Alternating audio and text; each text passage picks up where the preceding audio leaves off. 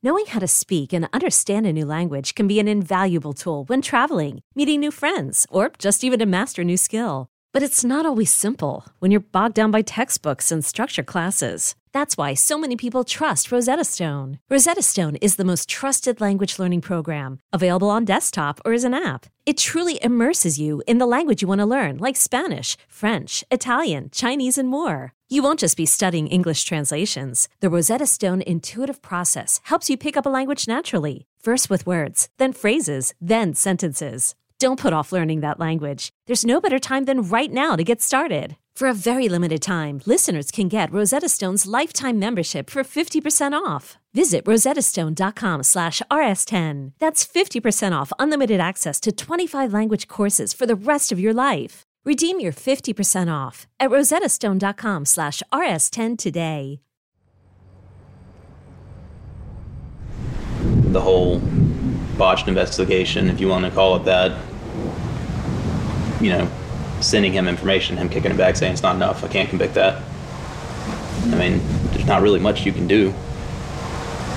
The whole thing is basically just their decision if they want to chase it or not. And if they don't, then it's no trouble for them. And if they do and they fuck it up, then there's still no trouble for them. There's nothing you can do about it.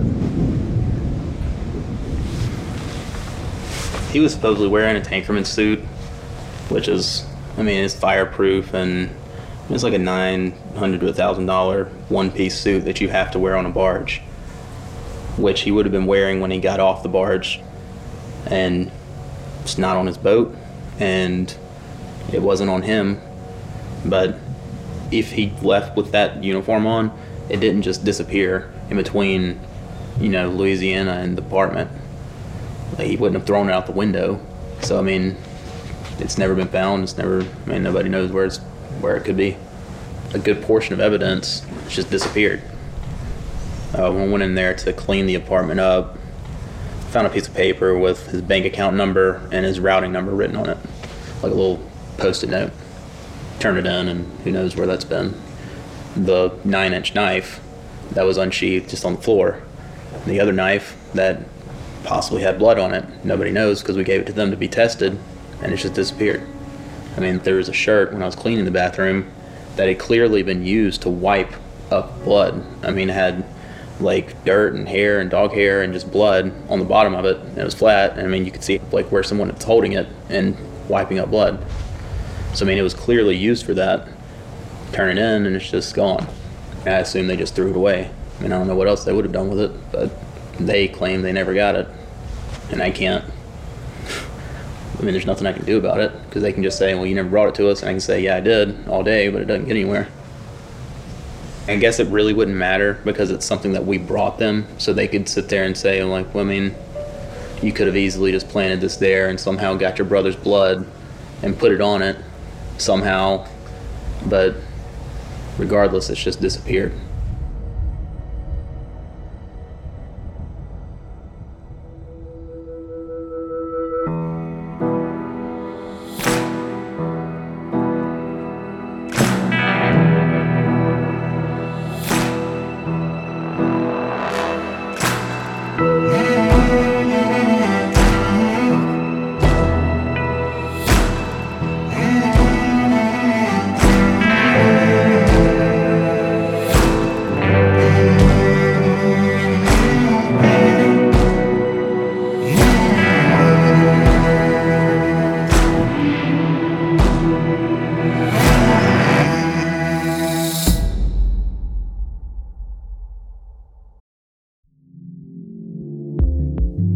As a culpable listener, you know the world can be a dangerous and unpredictable place. One thing I've learned working in true crime is that your best line of defense is vigilance and preparation, which is why I recommend SimpliSafe Home Security.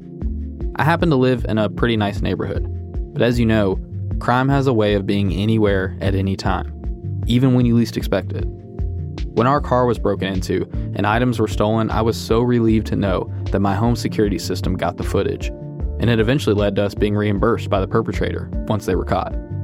Crime is just waiting to happen, so be prepared at all times and equip yourself with SimpliSafe, the best home security system of 2024 according to US News and World Report. SimpliSafe has given me and many of my listeners real peace of mind, and I want you to have it too. Get 20% off any new SimpliSafe system when you sign up for Fast Protect monitoring.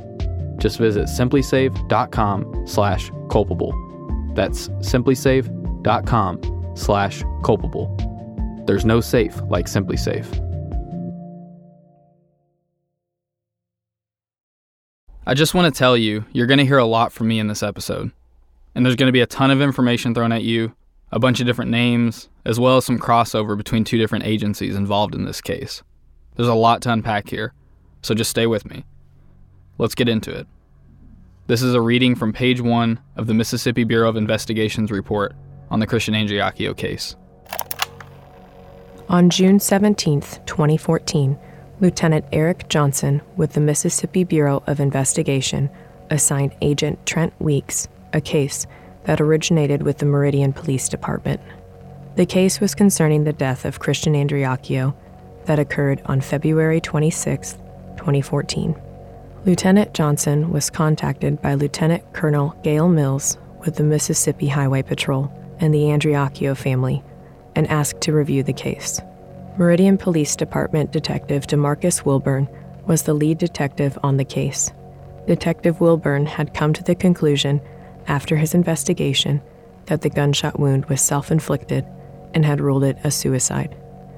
On June 24, 2014, at approximately 1300 hours, Lieutenant Johnson, Agent Weeks, and Agent Lee met Rae and Todd Andreacchio at Troop H in Meridian, Mississippi to discuss Christian's death and advised them the Mississippi Bureau of Investigation would be reviewing the case file.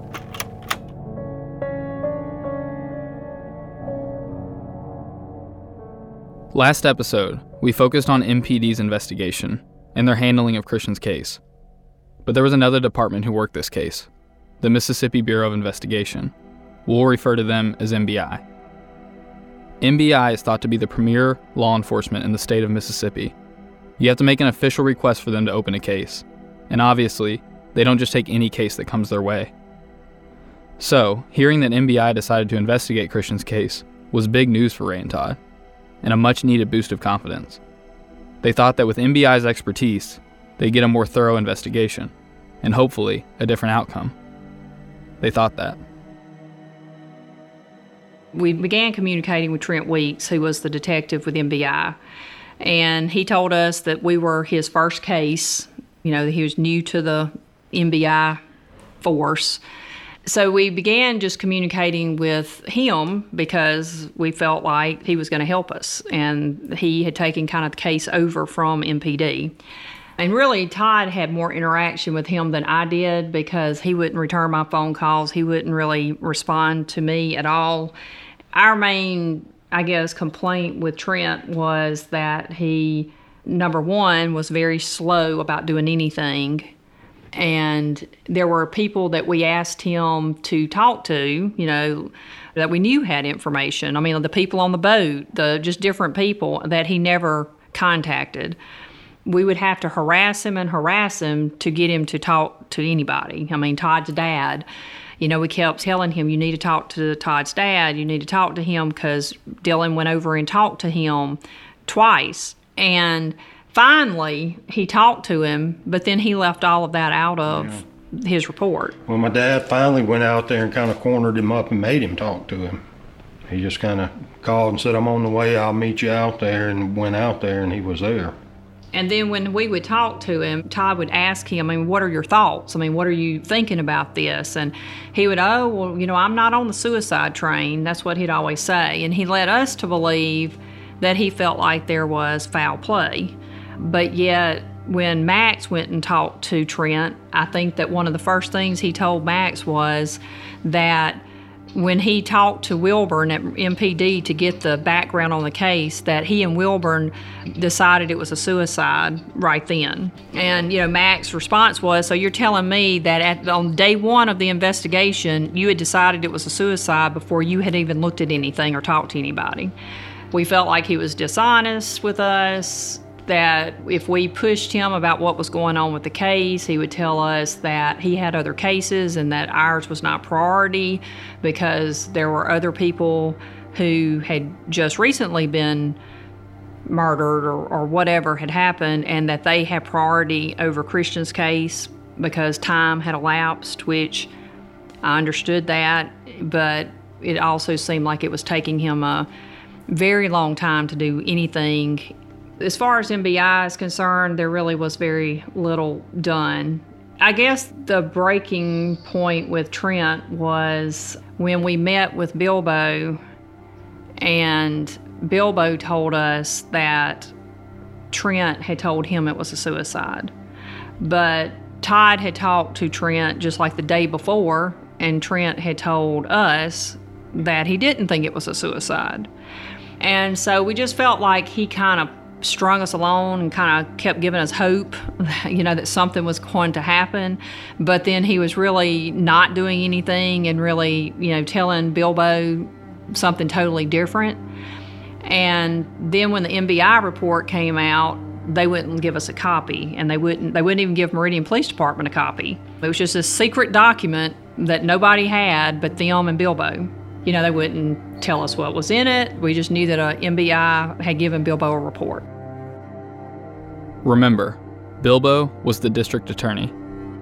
Which obviously, even in the report, when we finally did get a copy of it, it was all kind of conjecture. You know, well, this is a theory of how this could have happened. This is a theory of how, and, you know, to me, in my opinion, they were trying to explain away the evidence any way they could. Let's talk about that document the MBI report. MBI closed their investigation in November 2014 and released their official report. Well, sort of. They released it to Bilbo, but the Andreacchios didn't receive a copy at that time. In fact, it wasn't until nearly four years later, in 2018, when their attorney sent a letter requesting it, that they finally received a copy. The MBI report is 122 pages long, although a third of it is just copies of pages from the MPD report. I've managed to get through it several times myself, and I gotta be honest, I'm not impressed. I guess I went into it expecting answers, but by the end of it, I really just had more questions. I scoffed at MPD's measly 33 page report the first time I read it, but at least they provided transcriptions of the interviews conducted, word for word accounts of what people said. We don't get that in the MBI report. It just gives a summary of each interview, leaving no legitimate content to analyze. Which is strange to me, because in my opinion, a transcription would have been a heck of a lot easier. That said, let's go ahead and break down each of these. There's five of them. Interview number one Whitley Goodman. Whitley stated adamantly that she was the one who opened the door to the bathroom, not Dylan. And she cried and held Christian's hands while Dylan called 911. She said she felt that her infidelity led to Christian committing suicide and mentioned that a Dos Equis beer found in the bathroom belonged to Christian. MBI's takeaway from this was, quote, Whitley's statement was consistent with her original statement she provided to MPD. The problem with that is, it's just not true. And here's why. Remember, Whitley's statement given to MPD was vague, especially as it pertained to what happened in the apartment that day. For one, there was no mention of a Dos Equis beer, which I'm not even sure why she mentioned that, but regardless, the toxicology report was negative. And in addition to that, Rae contacted Weeks to inform him that Christian's preferred drink was Crown Royal, and if he did drink beer, it would be Bud Light. But those comments were left out of the report. But most importantly, her mention of who opened the door, who found Christian, she told MBI that she did. However, in her statement to MPD, when asked the question who found Christian, her answer Dylan. Doesn't seem very consistent to me. Interview number two Dylan Swearingen. Dylan stated that while he was on the phone with 911, he saw Whitley seated next to Christian, with her arm over his torso. And after being shown a picture of the crime scene, he stated that when he found the body, that there was more of Christian's torso outside of the tub, and that his knees were closer to the tub, implying that Whitley hugging Christian caused his body to shift. Again, MBI claimed this statement was consistent with his original, but that's not entirely true. For one, there was much more content in his original statement to MPD, content that was therefore not corroborated in his statement to MBI. To be fair, the only points made in the MBI statement do appear to be consistent with the original. That Whitley hugged Christian, although he didn't mention anything about the body shifting the first time around.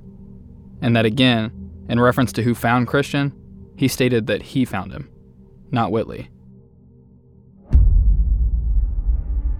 Interview number three Dallas Steele. Dallas was Whitley's close friend at the time. She dropped Whitley off to meet up with Matt Miller on the night of the 25th, and she picked Whitley up from the police station on the night of the 26th, both of which are corroborated in her statement to MBI.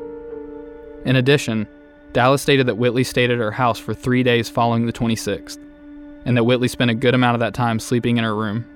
She goes on to say that during the initial investigation, she turned over a jacket to MPD that belonged to Whitley that she left at her house. Interview number four Matt Miller. And interview number five Jet Miller.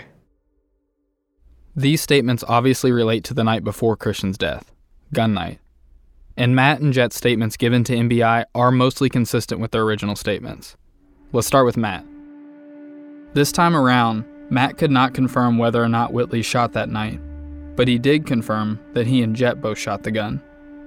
He went on to say that Whitley stayed with him that night and he dropped her off in the morning, and that he missed calls from her the day of the 26th. And there were conversations that followed in which Whitley contradicted her story about who found Christian, as well as the location of the gunshot wound.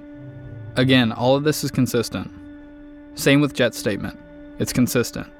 Gun night happened, Whitley and Matt came there together.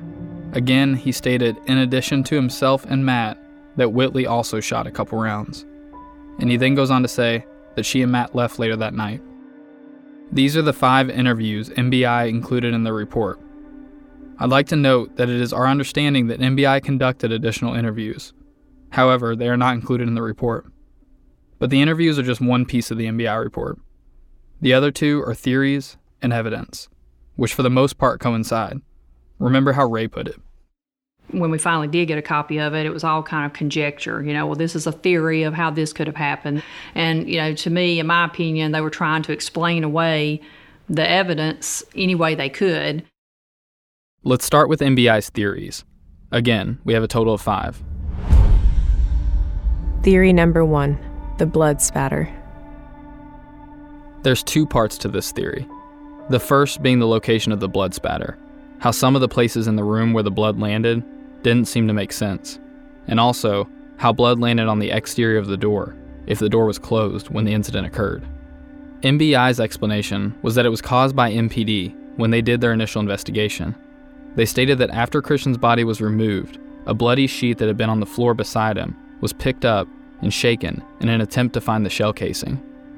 Automatically, this seemed unlikely, because Detective Wilburn stated in the MPD report that he himself had identified the shell casing in the bathtub and it was retrieved. But Rae took this a step further and asked Jerry Bratsu, who is now the lead detective with MPD, if he could confirm this theory. He told the Andreacchios that he spoke with the investigators who worked the case, and they all denied this claim, and then went on to say that MBI's claim about the sheet shaking would go against all investigative procedures. So, location of the blood spatter is the first part. The second part of the blood spatter theory was on the overall lack of blood spatter at the scene. This is something that has puzzled just about everyone who's been involved in this case, and I understand that. One idea could be that there was an attempted cleanup, or even a staging of the scene. Of course, that's not an idea that MBI seems to believe. MBI's explanation for the lack of blood spatter was that Christian may have shot himself with the hood of his hoodie covering his head. MBI hoped to test the hoodie for evidence to support this, but stated that upon requesting the hoodie, they were told that when it had been passed on from the coroner to the funeral home, it went unclaimed and was destroyed. Thankfully, there's another way to test this theory, that being the entrance wound, where no fibers from the hoodie were identified, making this idea highly unlikely. Not to mention, if he had shot himself through his hood, the pathologist should have retained the hoodie, and it also should have been noted in the report. But that didn't happen. And the autopsy report makes no mention of any damage to the hoodie. Theory number two the gun malfunctioned. Christian's gun was a Kimber 45 semi automatic pistol. The easiest way to explain how semi automatic works is after a shot is fired, the gun will automatically cycle the next round into position. So the gun should have been found cocked, with the next round ready for firing. But that wasn't the case. The gun was found decocked. To clarify, for the gun to have been decocked, it would have had to have been done manually. And obviously, Christian couldn't have done that. Unless the gun somehow malfunctioned, which was MBI's stance on this. They claimed that after research of the gun, which was not provided, it was proven that a Kimber 45 can malfunction, and that that's likely what happened. Of course, Rae took to this quickly and started researching herself. She spoke with several gunsmiths, as well as the Kimber manufacturer's rep, and the response was unanimous. This type of gun does not malfunction. This proved to be true after the crime lab conducted a drop test in which the gun did not malfunction. MBI then went on to say that the gun had been modified, information that came from Whitley, and that could have contributed to it malfunctioning. Rae adamantly denies the gun ever being modified, and MBI offered no additional information to support this. Theory number three the abrasion. It hasn't been mentioned up to this point, but when Christian's body was recovered, in addition to the gunshot wound, Christian also had an abrasion on the bridge of his nose. The Andreacchios hoped for an explanation on how Christian may have obtained the injury. They believed it could have come from a struggle before Christian died. Agent Weeks spoke with Metro 1 ambulance service, and according to him, Metro 1 stated that during the recovery of the body, the coroner stood on the tub, straddling Christian's body, and when he lifted the body straight up by the torso, Christian's head fell down and the bridge of his nose struck the tub, causing the abrasion. They made no mention of this in the EMT report, but to fact check, the Andreacchio spoke with the coroner directly, and he adamantly denied this, stating that if something like that had happened, it would have been indicated in his report. And Rae took it a step further and contacted one of the EMTs who responded to the scene. Here's what he had to say. We did not drop him, I can assure you. We are experts at body removal, and we would never drop a body. That is, that is certainly not the case at all. Theory number four no rigor mortis. This theory was MBI's way of discounting the possibility that the scene was staged or altered in any way. The gist of this theory being that Christian showed no signs of rigor mortis when the body was recovered, meaning the death had occurred recently, and not enough time would have passed to allow a cover up. Problem is, in reviewing the medical examiner's autopsy report, it's listed that, on the contrary, Christian was in partial rigor mortis. Theory number five the 911 call. This one is more a belief surrounding the 911 call than it is a theory. To this day, the 911 call has not been released.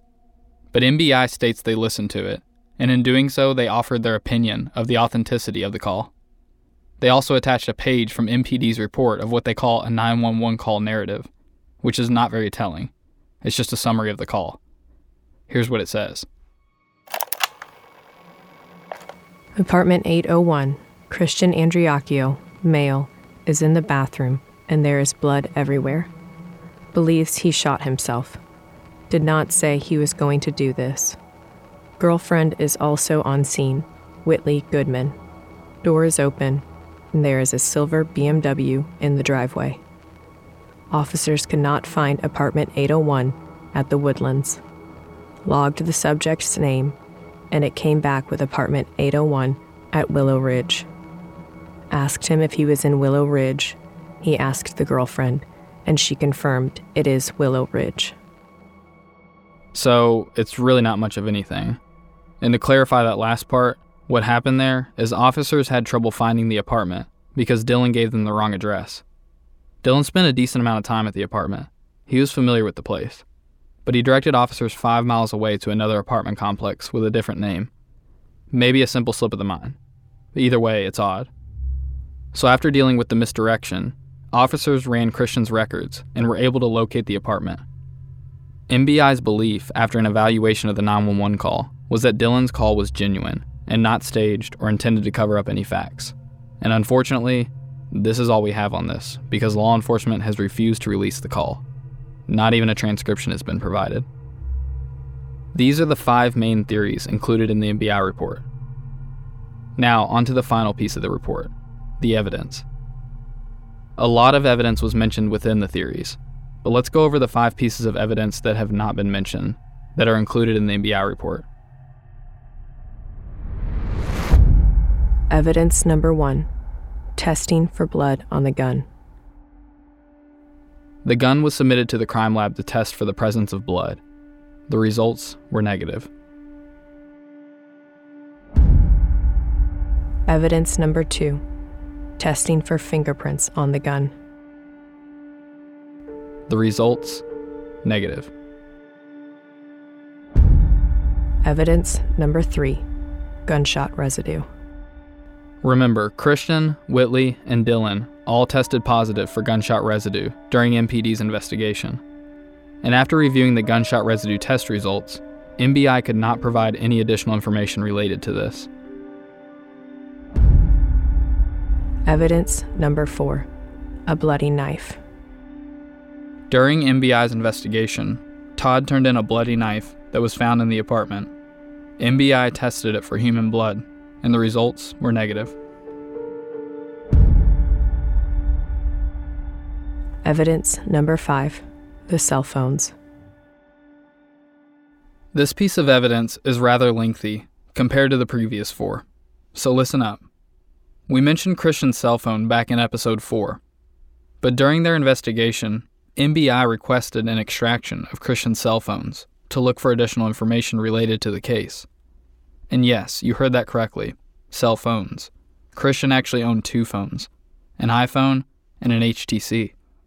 The phones were sent to the Mississippi Analysis and Information Center for extraction. MBI did not share any findings from the HTC phone, but they did attach findings from the iPhone to their report.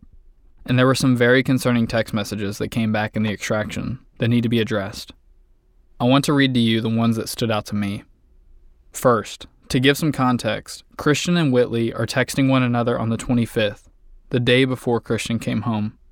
In a six hour window, from around 5 p.m. to 11 p.m., there's about 120 messages from Christian, compared to about 20 from Whitley. It's basically a one sided conversation. Here's an example to show what I mean by that. At one point, he sends over 15 messages back to back. He asks her why her read receipts and location are off. He asks her to answer his phone calls. From there, it's what's your deal? What did I do? Please answer the phone. Say something. Anything. Please. Please.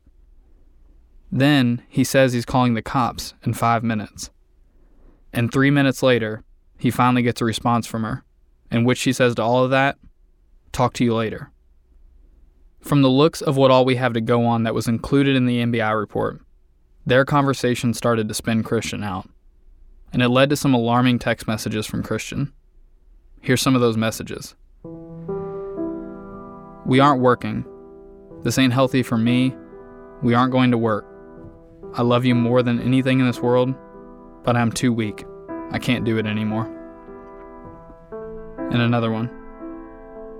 You're cutting me off, Whitley. You're going to lose someone who actually, truly cares for you. Then, hours later, the conversation shifts a little. Whitley says, The world is just fucked up. It's unfair. We have a natural tendency to hurt others intentionally or unintentionally. We're all just living to die. You hurt so much, you laugh so much, and then you die. I don't want to be so pessimistic, but I'm just confused. Christian responds to that with Whitley, if that's the case, let's just both kill ourselves. We have always been living to die, so why love? Why keep dragging our lives out? Let's just kill ourselves and get it over with. And it ramps up even more from there, with these final two messages I want to share that were sent from Christian's phone. The first If this doesn't work, when I get to my apartment, I'm putting my pistol in my mouth and I'm ending this. I'm ending this once and for all, because Whitley, you're the closest I have ever been to happiness, and without that, it doesn't get any better from there. And I don't want it to get worse, and that is it for me. And lastly, there's this long-winded message from Christian that was sent at 10:40 p.m.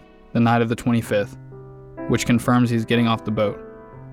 The message I don't know why I ever thought I could make anyone else happy when I can't make myself happy. Haha.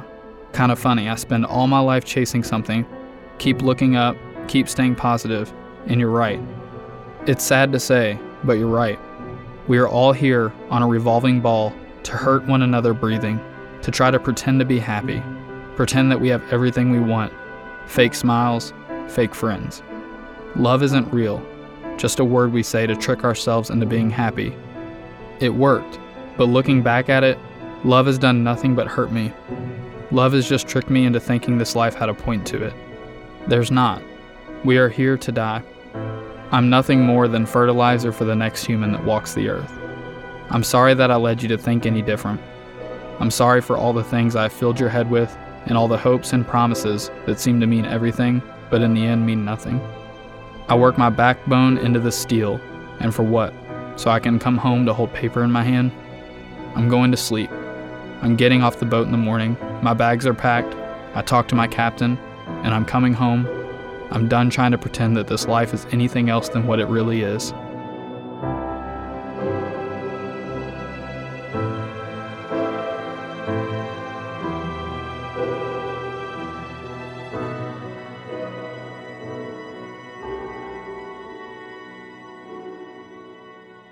These are suicidal text messages. There's no way around that. And the messages have to be weighed out in the investigation into the death of Christian. Since this episode is intended to cover MBI's investigation and their report, I'm just sharing what stood out to me in the text messages they included. But, to add to this, I'd like to make a couple points. For one, the extraction report that MBI included is confusing. I really don't know how else to put it. Sometimes you can identify who messages are to, other times you can't. The time zone is incorrect, which really misconstrues things. But beyond that, I think the initial confusion when I analyzed the report came from this feeling that there's likely a lot of things that need to be considered when you're reviewing the contents of a person's phone. And in addition to that, I had a hunch that there had to be more than what they were sharing. And for now, I'll just say there is more than this. And I know this because after the Andreacchios got the phones back from MBI, they sent them off to have their own extraction. And they got reports back on both of the phones. While this is the last of what we'll cover on the phones as it pertains to MBI, this is not the last you'll hear about the cell phones. So these are the five remaining pieces of evidence that were tested and listed in MBI's report. But what's concerning is the amount of evidence that was not tested, or at least there's nothing in any reports to confirm they were tested. One that stands out to me is the jacket that Dallas turned over to MPD that Whitley left at her house. It was made very clear that the jacket was turned over. There's no disputing that. But what happened to the jacket after that is unclear. We're talking about a jacket that a main suspect could have been wearing the day this happened. It's one thing for MPD to not collect it as evidence. If they had already ruled it a suicide, it makes sense. But Dallas found it important enough to turn in. So at that point, why not address it? And then came a second opportunity, this time for MBI to address it, when Dallas told them about it in her statement. And again, it's not addressed. Presumably, it doesn't exist. And that's a theme here evidence not being tested and evidence just disappearing. Josh talked about this at the beginning of the episode evidence he turned over that there's no record of. And Rae expands on this we turned over a t-shirt a bloody t-shirt that was found in the apartment that was not collected as evidence. We turned over a notebook that was in whitley's handwriting that had all of christian's information his social security number his date of birth all of his credit card information his bank account information. You know we turned over all of that to him but to this day they say that there's no record of that with the shirt. Josh found it. He put it in a plastic bag, and we took it up there to the Highway Patrol office and gave it directly to Trent. It yeah. was wadded up behind the toilet, and it was like inside out.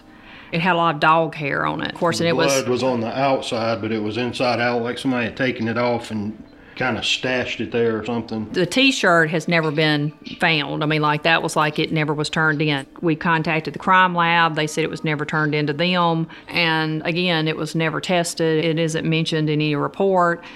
And I think Cynthia had sent letters to their attorney requesting that it be turned back over to Meridian Police Department, and they would not acknowledge that they had anything. I mean, we feel like he probably just threw it away. And then he, because we had turned over both of Christian's phones to them, we requested that the phones be given back to us. They wouldn't even acknowledge they had the phones. And I had sent Trent Weeks, his supervisor, had sent him a letter saying, kind of basically complaining about Trent and also saying, you know, he's refusing to acknowledge that he has these phones. And so then I guess he must have said something to Trent. So Trent said, I would never get the phones back. And so I immediately sent Trent this long text message, of course, that basically blasted him and said that those were my phones or my son's phones and that his investigation was over. There was nothing on those phones that they don't already have, that he couldn't give me the physical phone back.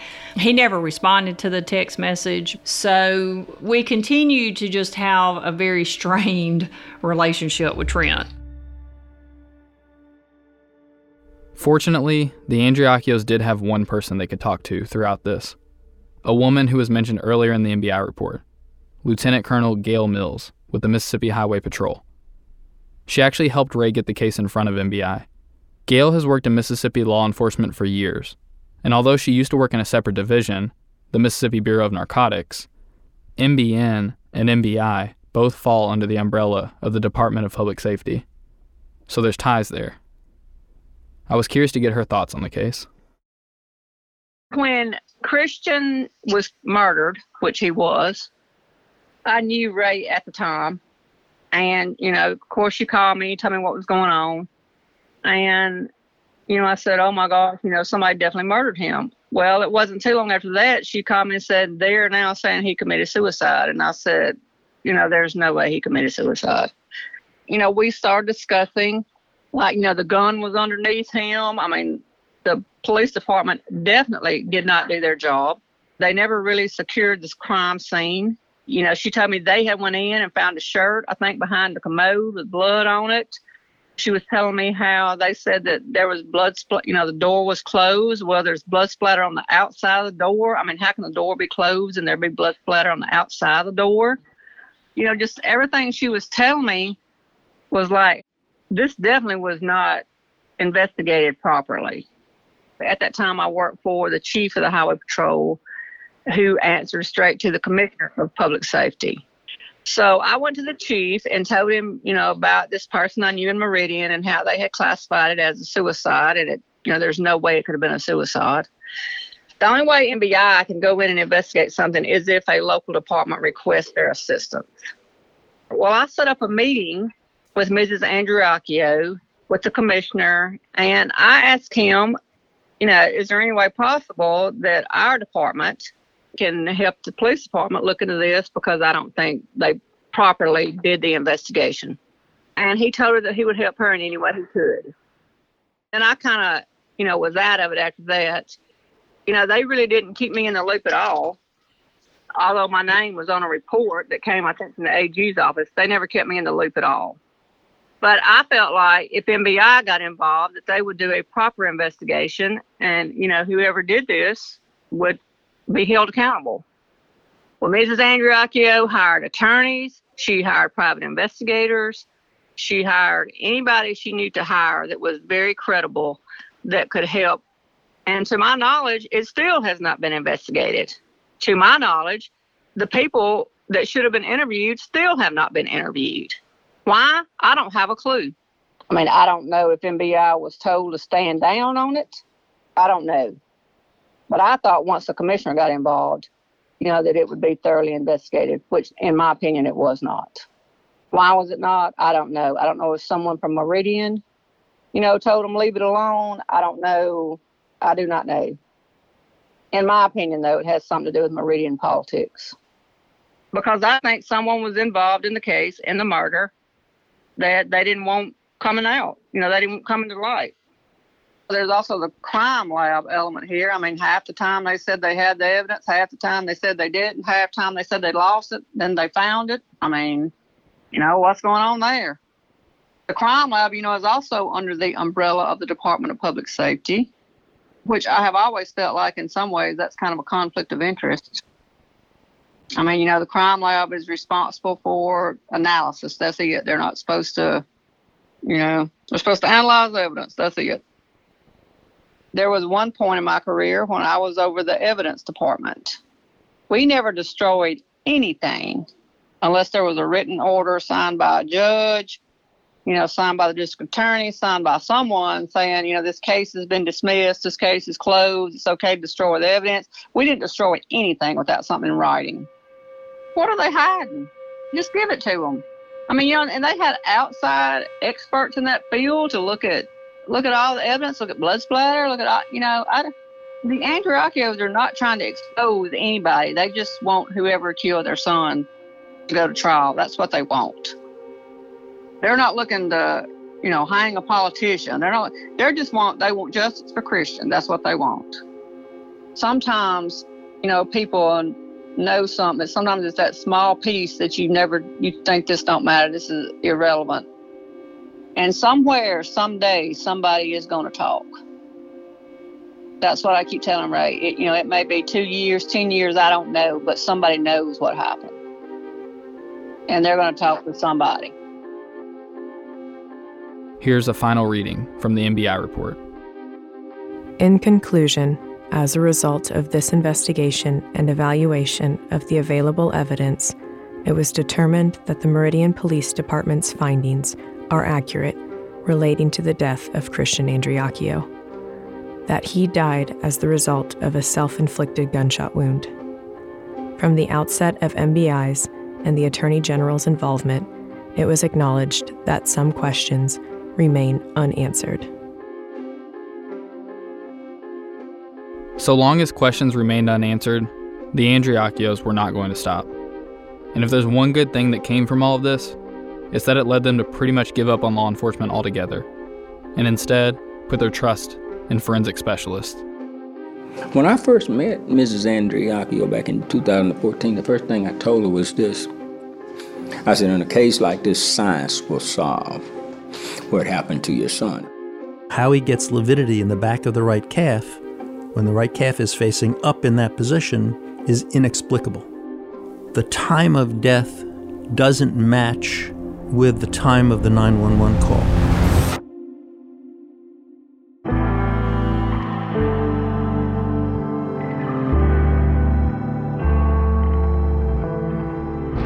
Culpable is a production of Resonate Recordings and Tenderfoot TV in conjunction with Cadence 13, written and hosted by me, Dennis Cooper. Executive producers are Jacob Bozarth, Mark Menery, Dennis Cooper, Donald Albright, and Payne Lindsay. Additional production by Whitney Bozarth, Courtney Cooper, Meredith Stedman, and Mason Lindsay. Audio editing and sound design by Resonate Recordings. If you have a podcast or are looking to start one, check us out at resonaterecordings.com. Our theme music and score is by Dirt Poor Robins, cover art by Drew Bardana. You can follow us on social media at Culpable Podcast. Show notes as well as bonus content can be found on our website, culpablepodcast.com. If you enjoyed this episode, please take time to subscribe, rate, and review. Your feedback is greatly appreciated. Thank you for listening.